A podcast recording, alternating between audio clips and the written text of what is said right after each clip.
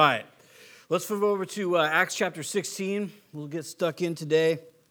If you recall, or if you weren't with us last week, we looked at uh, Paul uh, arriving there in uh, going through Derbe and Lystra, picking up Timothy. Then we talked about uh, them meeting Lydia.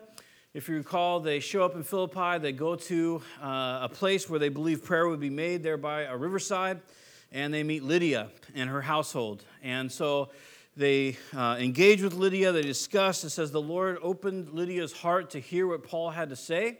So, Paul giving the gospel, uh, Lydia gets saved. Her household also receives the message of the gospel.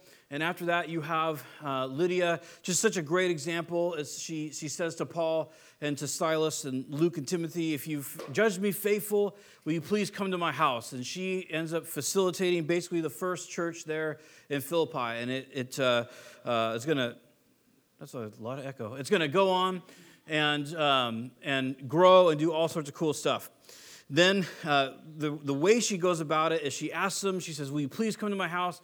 And then she urges them and she prevailed upon them. And just what a heart that she says, You know, I, I really want to be involved with this. I really want to be part of what you're doing. You know, please, uh, you know, let me be involved and let me do this thing. And, and really just talking about that and how we can interact with each other and how important it is. Lydia doesn't roll up on Paul and say, You should do this. This is how you should do it.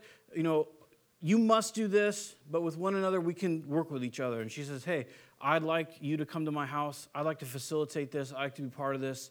You are willing for that. There's this community, this agreement, and this great thing comes out of it.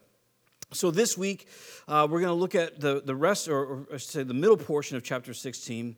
And one of the things I was reading it, it's, it's a great chapter for today because it's just a really, a lot of bad stuff happens.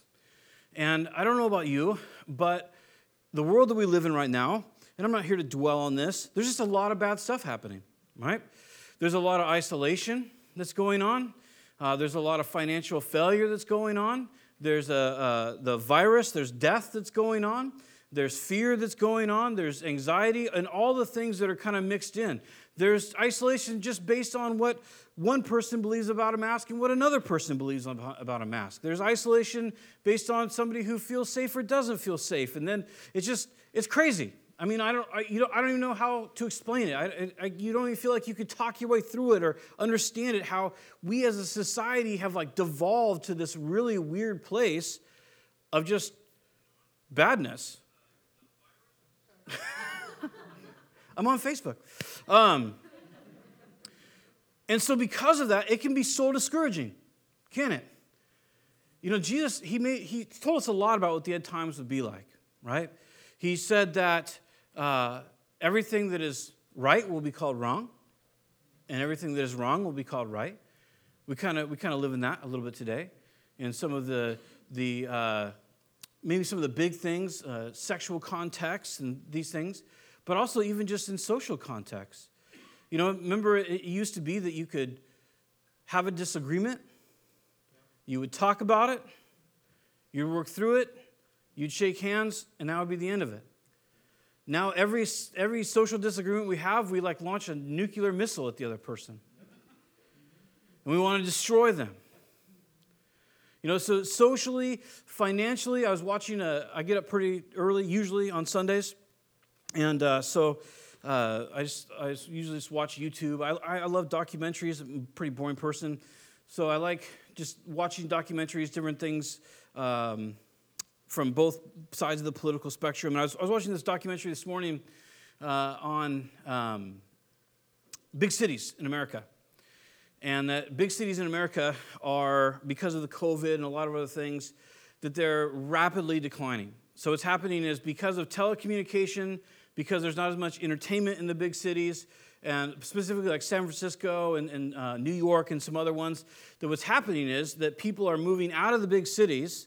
And so the occupancy or the, the, the non occupancy percentages are going up to like 10, 12%, meaning of the available housing in those big cities, 10% of those houses and apartments are not filled anymore, which last year at this time, it was for a lot of cities, it was around 4%, 4 or 5%.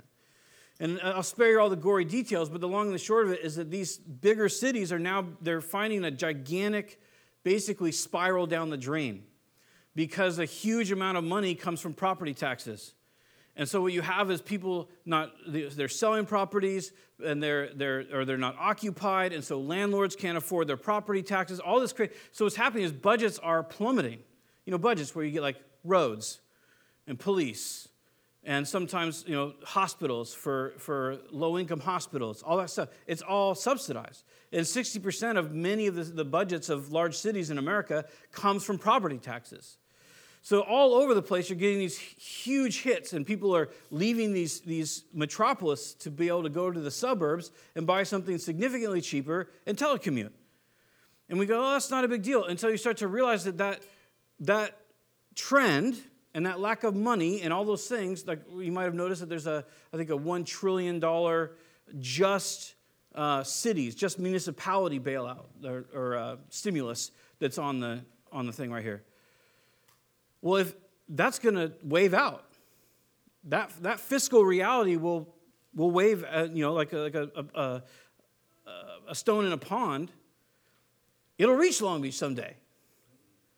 And in, in these financial difficulties. And I don't know about you, but it's scary, right? I have kids. I usually like to feed them, you know? I usually like to buy them presents. I usually like to make sure they're warm, right? This begins to threaten all those things. So you have like weird isolation, you have weird fiscal possibilities, and, and, and honestly, in this ignorant man's opinion, probabilities of some pretty radical destruction in the US. You know, the fact that we can't get around along with one another. You know, the fact that, that even in, in church, we can have these vehement disagreements. And oftentimes our response is just to say, screw you, I'm out. And it's really weird.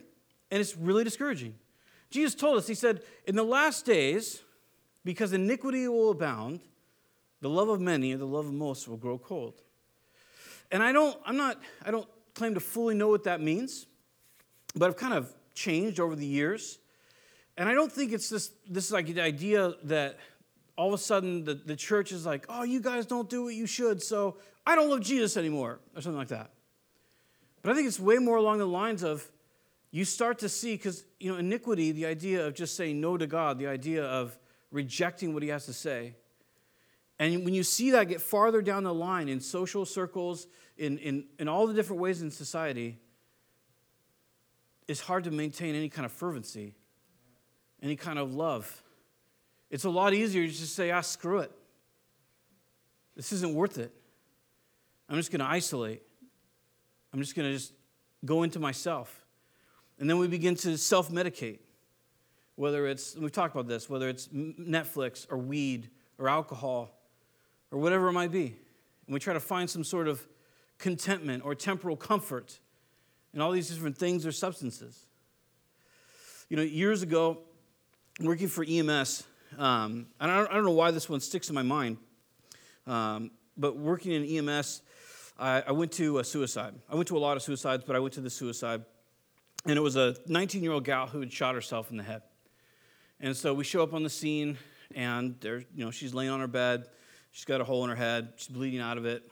And we're just there to throw a monitor on her to make sure that she's dead, that there's no chance of resuscitation. And I don't want to be weird, but I just remember looking at her and just thinking to myself, because she, was a fairly attractive person. Not that that means that you're happy or sad or something, but she, she lived in a decent house. Their computer was right next to her head. And I thought, how, why did this person who's 19 years old come to the conclusion that there's no better option except to be dead. You know, the, the, the uh, permanent solution to most likely are temporal problems. And, and I just, and, and I think that it, when Jesus is talking about love growing cold, I think when we look at all the crazy things that are happening, things that we don't like or that we're concerned about or whatever, that they can really get to us. And they can really bring us to a place where we want to give up. And we want to throw in the towel. We want to say it's not worth it. There's no hope. And maybe you felt that, you know, that way in, this, in all that's going on, or maybe you haven't. I don't know. And my, here, my, my goal is not to just stand up here and give a negative unencouraging, like, hey, God bless you guys, the world sucks, you know, have a nice day type of deal. But it's to look at what we have in Acts chapter 16 because Paul and Silas have like the bad day of bad days here. And their response to that bad day, because of who they serve, the Lord Jesus, really is a key for us is how we can move on in a world that is literally going to hell in a handbasket.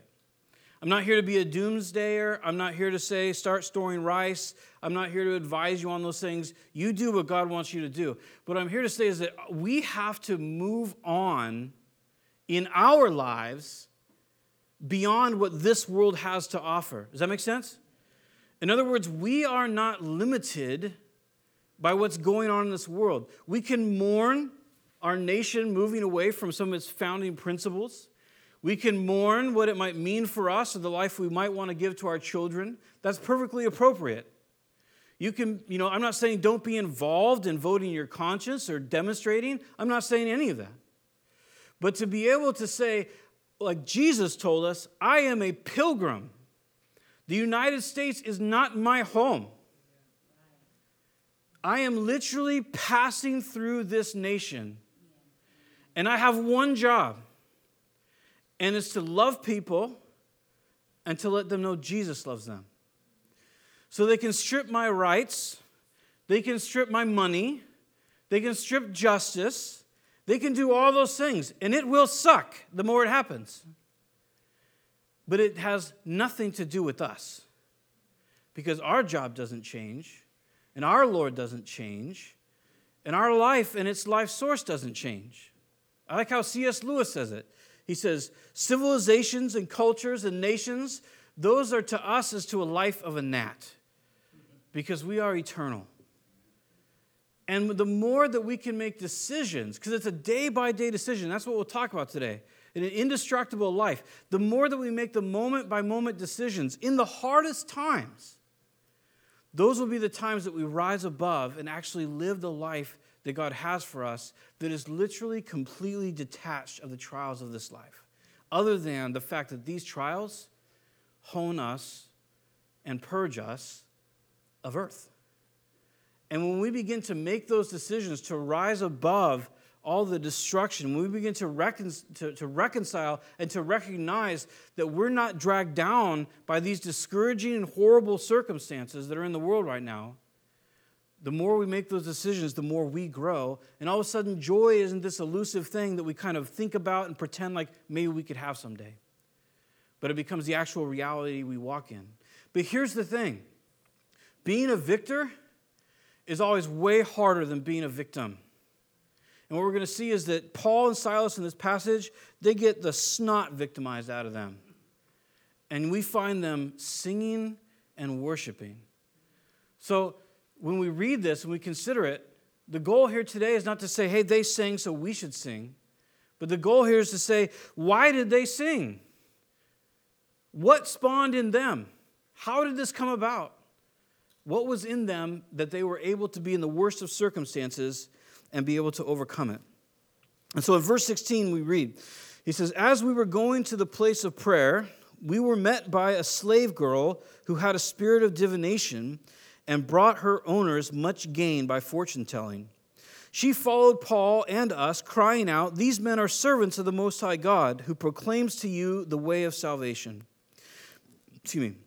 And this she kept doing for many days. And Paul, having become greatly annoyed, turned and said to the Spirit, I command you in the name of Jesus Christ to come out of her. And it came out of her that very hour. But when her owners, saw their hope of gain was gone, they seized Paul and Silas and dragged them into the marketplace before the rulers. And when they had brought them to the magistrates, they said, These men are Jews, and they are disturbing our city. They advocate customs that are not lawful for us as Romans to accept or practice. The crowd joined in attacking them, and the magistrates tore the garments off them and gave, over, uh, gave orders to beat them with rods. And when they uh, had been inflicted many blows upon them, they threw them into prison, ordering the jailer to keep them safely. And having received the or- this order, he put them into the inner prison and fastened their feet in the stocks. And about midnight, Paul and Silas were praying and singing hymns to God, and the prisoners were listening to them. And suddenly there was a great earthquake, so that the foundations of the prison were shaken. And we'll stop there. So, this is the embodiment of no good deed goes unpunished. In the Revised Standard Edition, it says, one day when they were going to the place of prayer. And that's, that kind of really captures the Greek idea here. It's that they were commonly going to the place of prayer, and one time in their commonality, in their normal schedule, in their normal life journey, a slave girl begins to follow them. So they're just living their life. They're just involved with, being, with building the kingdom of God. They're just involved in praying with Lydia, meeting people, they're meeting outdoors, having these prayer meetings, all these things that are going on. And one day, as they're doing this, this demon possessed slave girl begins to follow them. And she begins to shout out, and it sounds like actually pretty good press. She begins to shout out, These guys are followers of the Most High God, and they're teaching you the way of salvation. And at first glance, you're like, That seems pretty legit. Like, I wouldn't, it'd be a little embarrassing, but you know, have this herald that just follows you around, like, This person is legit. you should listen to them.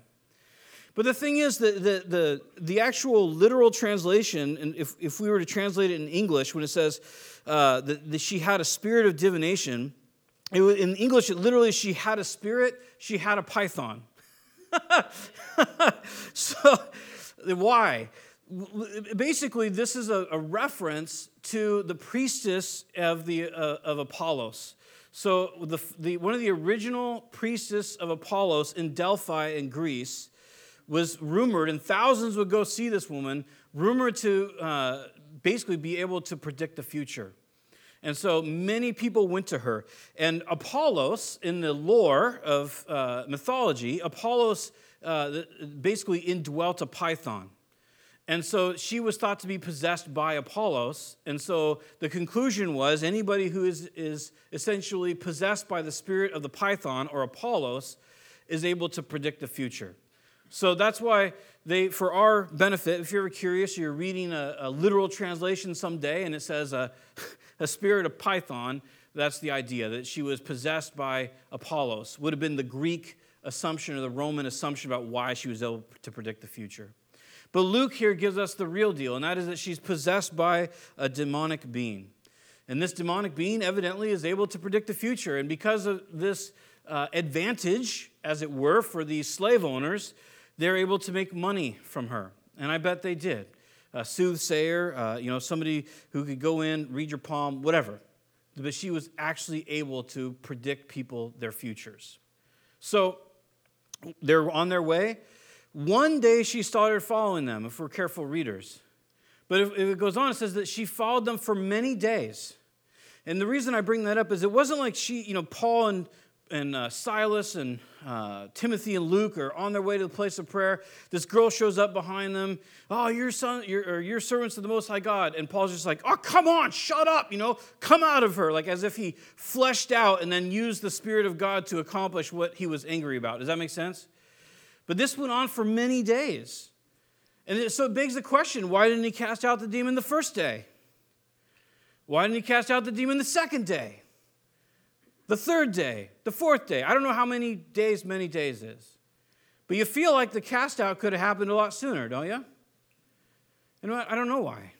The Bible doesn't tell us why. But I think there's some lessons that we can learn from this. Number one, there was patience that was exercised.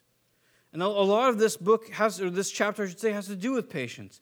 Patience in prison, patience being followed around by demons possessed people announcing your presence. I mean, how distracting would it be if we're having church right now and somebody were to walk in and be like, These are servants of the Most High God who teach you the way of salvation? We'd be like, Okay, cool, thanks. Could you, you know, give us a second? But you're the, it would be, you couldn't have church. So this, this person's starting to not, it's not that she's annoying Paul, like, ah, get away from me, you know, you're kind of chapping me that you keep announcing. But it's that she's disrupting God's work. There's patience, patience, and whatever happens, the Lord speaks to him, but he comes to this place. And the word annoyed there, it means to be tired out, to be completely exhausted. So the idea is that he got completely exhausted with what was happening there. Although I will say that the word for annoyed, it's in the, the New Testament twice, and both times it's translated annoyed. So I think the idea was that he was annoyed, and that, you know what was happening. God's work was being thwarted. He was now being associated with someone who is believed to be uh, possessed by Apollo. There's a very good chance that when she's announcing that they follow the Most High God, that they're just that uh, people are assuming because people will hear what they want to hear oftentimes. Oh, he she, she must mean that they're servants of Apollos or, or Paul. I mean uh, Apollo. Uh, so there's it's bad press. It's a bad deal. So he ends up saying, you know what? Come out of here. Come out of her, you evil spirit. And the spirit does. We don't know what happens to her at that point. Maybe they gave her the gospel and she got saved. Maybe she ran away. We don't know. But what we do know is that when her owners saw that their hope of gain was gone, they seized Paul and Silas and dragged them into the marketplace before the rulers. And this is, this is kind of where we're at as a society. When they perceived their chance of gain was gone, there was punishment to be had.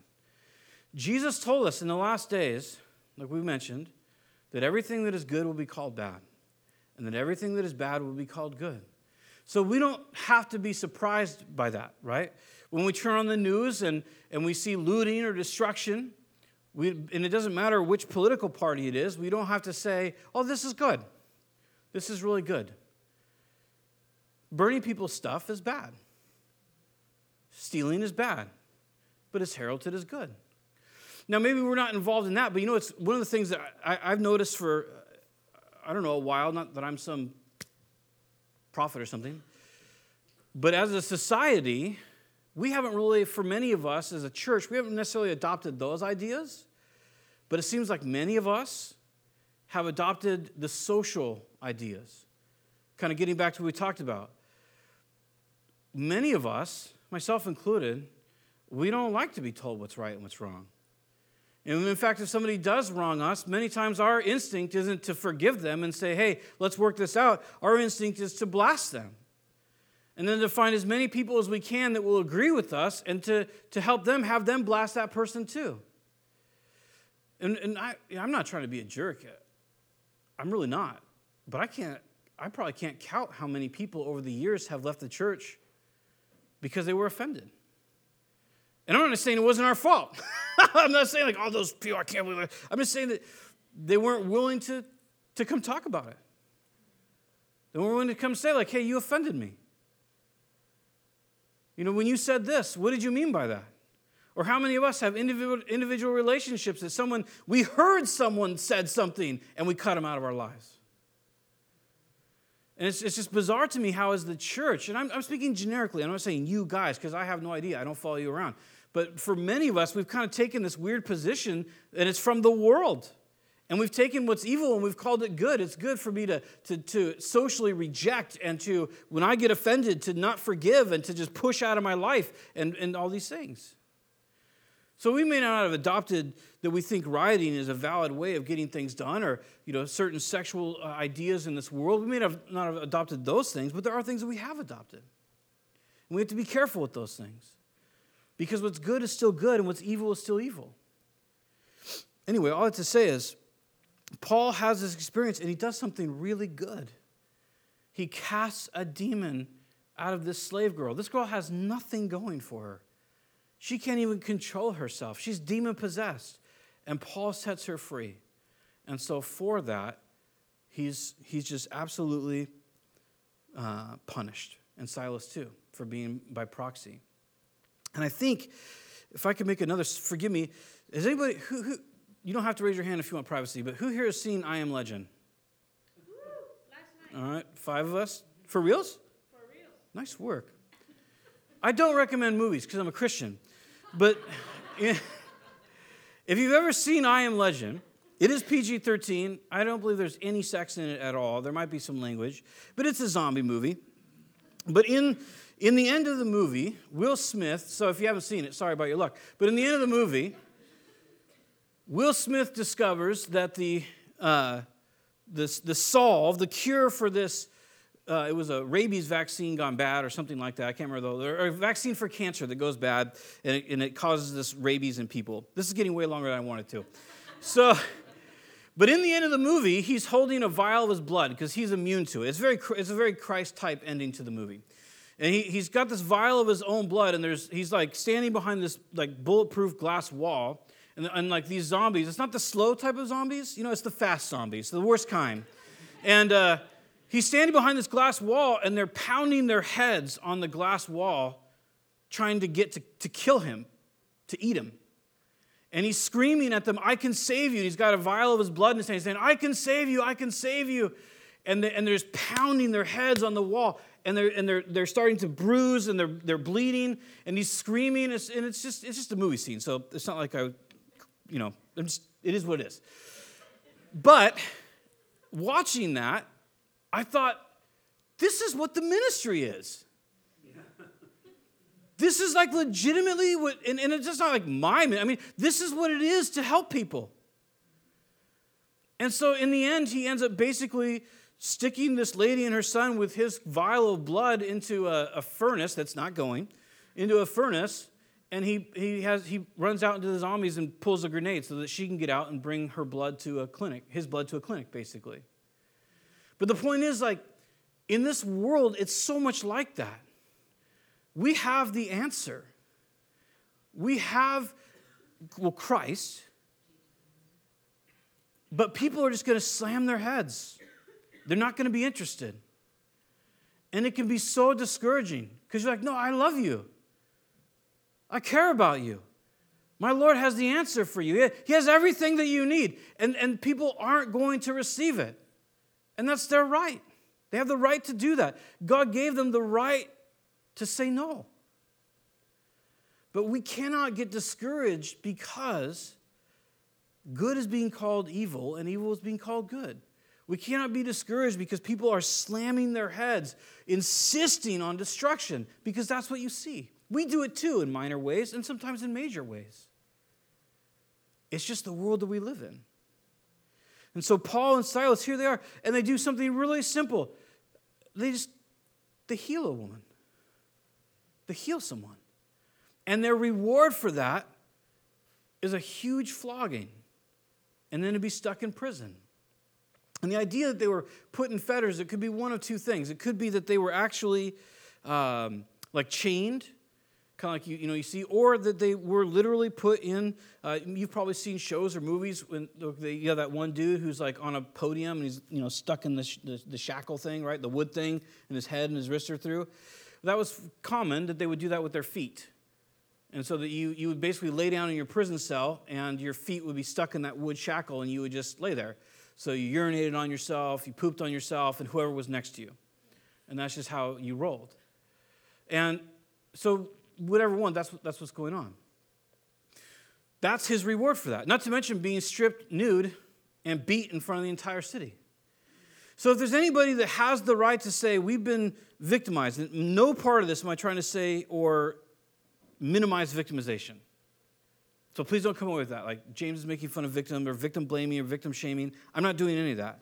I'm saying if you've been victimized, like they've been victimized, you don't have to live in it. But it's hard not to live in it. Because victory is a way tougher choice than identifying as a victim. It's way tougher.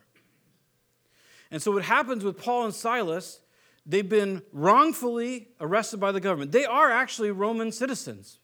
Both Paul and Silas are. And Roman citizens could not be flogged like they got flogged in Roman times. They were Roman citizens. They had, they had the right to a trial before any kind of punishment, other than being held, any kind of punishment was afforded them. So, every one of their civil rights as Romans, their, their rights as human beings to not be stripped naked and beat in front of a crowd, every one of their rights was violated. And then they end up in prison, shackled. And their response to that is around midnight, they begin to sing and to pray. And you have to ask ourselves, how do they come to this decision? How does this happen? Did, did Silas turn to Paul and say, Well, you know, you're an apostle, you need to be a good example. So, you know, me, me, me, me, me. When you start off as a C here and like get something going, do they have some sort of like, this is what a good Christian does, so we better do this? You know, all the kind of weird things that go through our head sometimes? Or do they sing because they're making a choice to choose a different path for themselves and to overcome the worst that the temporal world can handle, can hand them? And to continue to be involved in the very thing they're called to, which is building the kingdom of heaven. They are shackled, they are beat to pulp, and the, the prisoners are listening to them. And what they do in this time is they actually, by small decisions and small actions, overcome the world and build the kingdom of heaven in the most vulnerable, victimized, terrible place a person can be. They smash what Satan is trying to do. And they do it by simple decisions. So here's the thing for you and I regardless of what rights have been taken, what decency has been taken, you can't overcome it. It's a lot easier for me to stand up and say it than it is for us to do. I acknowledge that. But it's possible. And it's possible because the life that we have and the Holy Spirit that is in us is so much stronger than the spirit of this world and what Satan has. But this is the kicker you have to choose it. You have to decide to sing. You have to decide to pray. You have to decide it. Your church can't decide it for you. Your kids can't decide it for you. Your parents can't. Your brothers and sisters can't. No one can decide but you. And this isn't like I'm angry or anything like that. I really just, for as cheesy as it is, eternal life is here. It's now. Joy is this moment. But will we choose it? I love fantasy. I'm about as nerdy as they come. You wouldn't know from my physique, but it's true. I absolutely love it. I've listened to a book series called The Wheel of Time. I've read it and, and listened to it two and a half times now, and I'll probably listen to it on my way home. Because I, I just, I just, it's a fun fantasy thing. And it's got all these different things, uh, that, you know, components to it. It's very intricate. I really enjoy it. And I don't know about you, but for me, I get discouraged a lot. I get ready to give up a lot. You can ask my wife. Every Sunday, I'm like, I quit. I'm done. I don't, you know, I don't want to do this anymore. I'm going to go work at Jiffy Lube again because that was easy. Now, I'm no victim here. I'm a baby. So,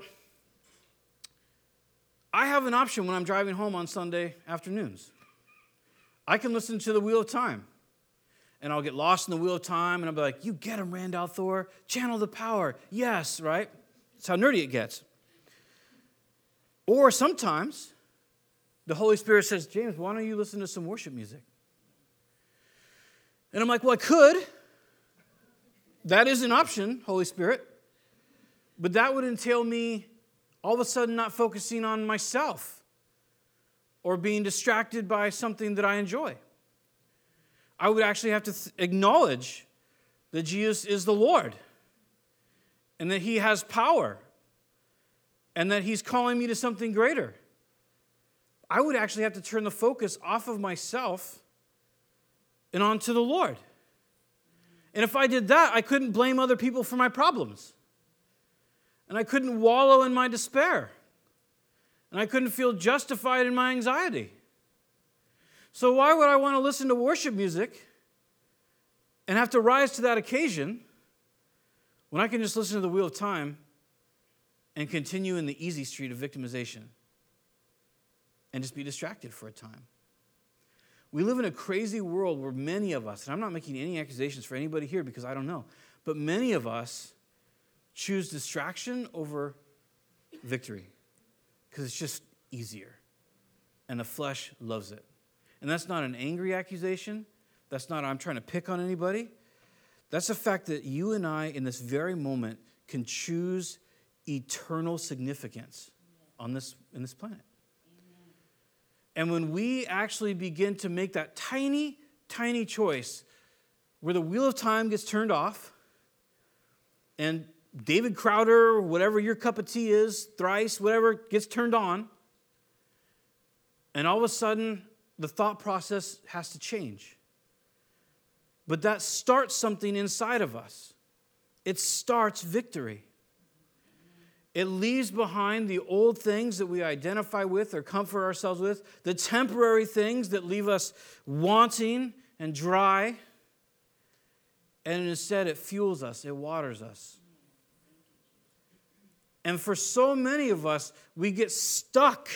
Me too, me, me. I don't know, me. I get stuck where I know victory is just kind of, it's right there, and I can see it, and I know the steps that it takes to get it and to have the joy and the peace, but my flesh rages and says, No, it's so much easier to not do that.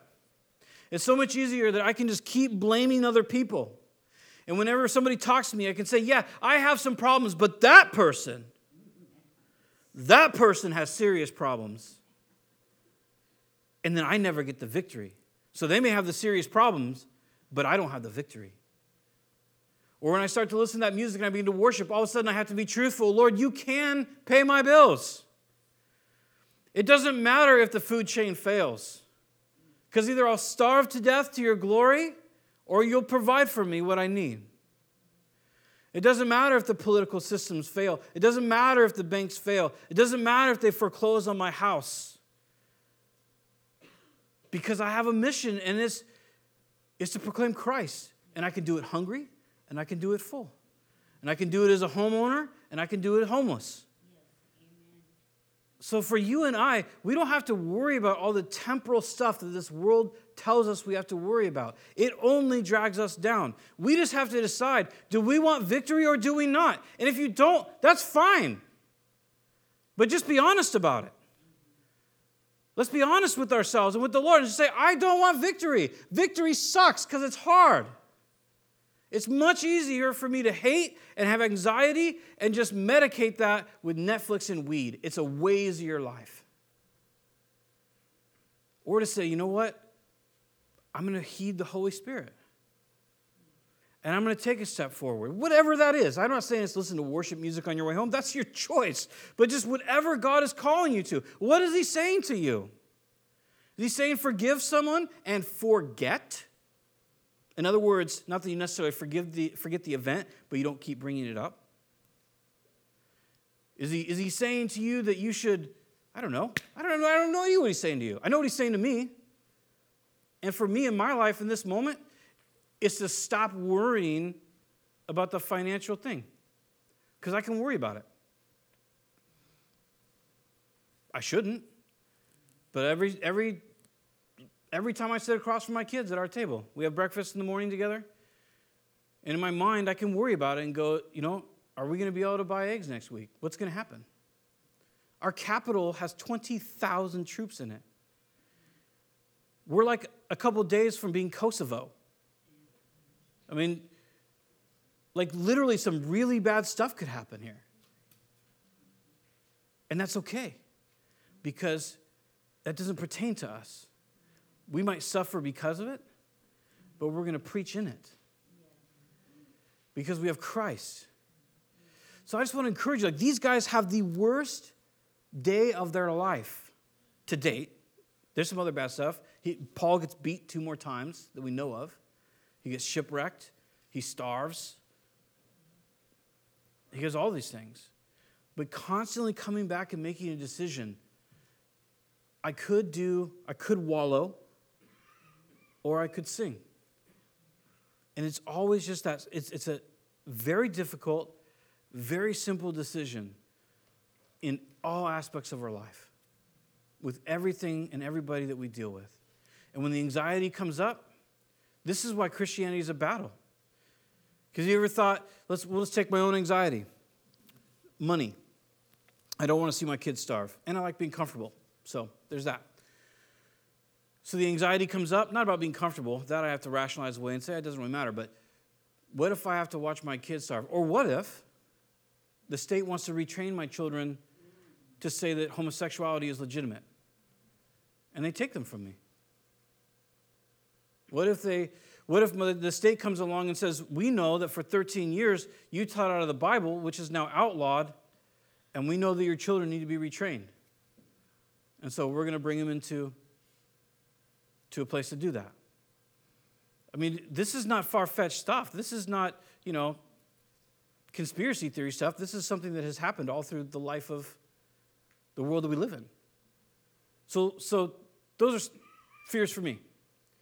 So when I get up in the morning and I come to the, the breakfast table and we're eating and I'm looking at the kids and these, these things, they, they start to come up and I go, oh, Lord, what, do I, what, do what am I going to do?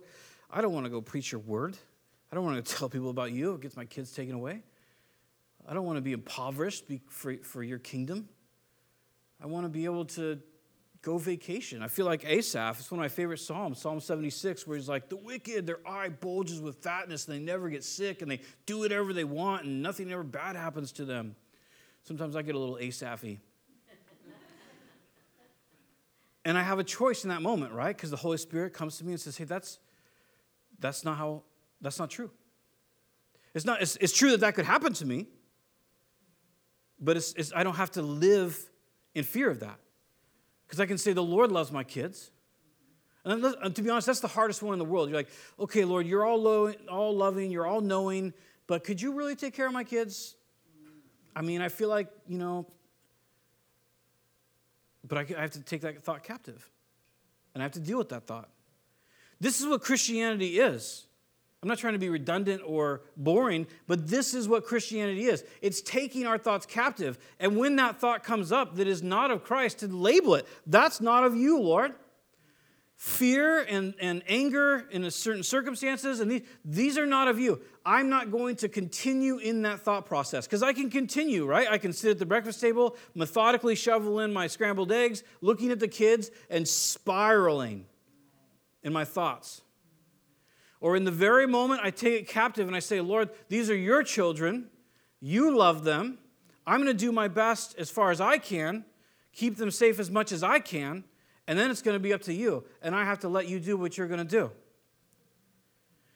And then I go, and then, I, and then so I, I have those thoughts, and then I move on. But let's say two seconds later, the thought comes back. But what if? That's the worst thought in the world. What if? What if? And it happens so fast in a moment, just the what if. Then I say, no, you know what? That's not of you, Lord. And I'm not going to give my processing power to that. I'm going to think about something else. And that's where things like hymns or Bible verses that maybe you've posted up or whatever, or texting even, that's where those tools come into play. There's nothing inherently spiritual as having Bible verses all over your house if you never look at them. There's no benefit to that.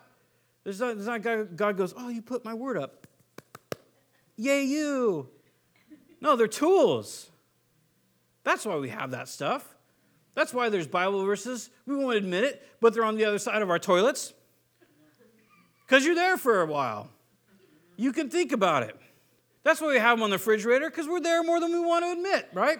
That's why we put verses there to minister to us. That's what church is supposed to be so that you can come here, maybe hear some word, but then you can interact with one another. Hey, will you pray for me? I'm tanking hard. I'm giving into my fear. I like victimization. It's so comforting. I don't want to be a victor because that means I have to try. Will you help me to want to try?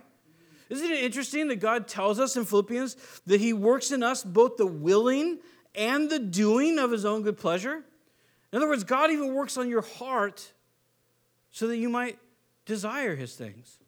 And the psalmist says that, that uh, he gives us the desires of our hearts. That does not mean that God gives you everything your heart wanted. Can you imagine how terrible your life would be if God gave you everything that you wanted? Or how terrible everybody else's life would be around you?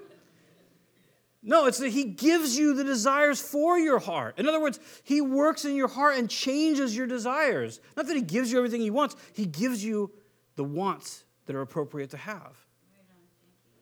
And so for us, it's just moving forward in those moment by moment battles to say, no, I'm not going to succumb to this. And we have the power to do that. But will we do it?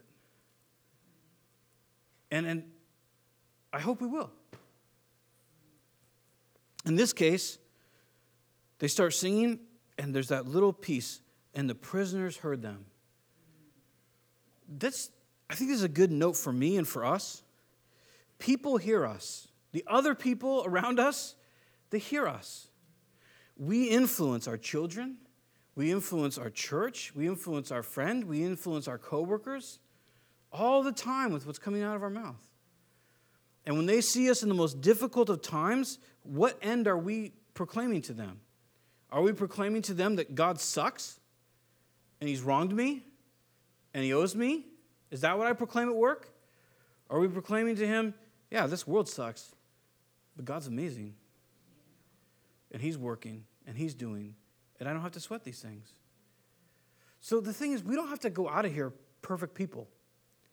We're probably not going to. I'm not. I'd like to. I'm not making excuses. But we do need to go out of here having made a decision. Are we going to be victors or victims? Are we going to build the kingdom or are we going to detract from it? And we have all these other people in this room and all the people from first service to help us do that. It's just all for us to, if you will, take advantage of that. I guess that's really all I have to say. Please don't walk out of here without deciding on victory. And if you decide on victory, tell someone and take them along on the journey for you. And, say, and, and just be honest, a prayer partner.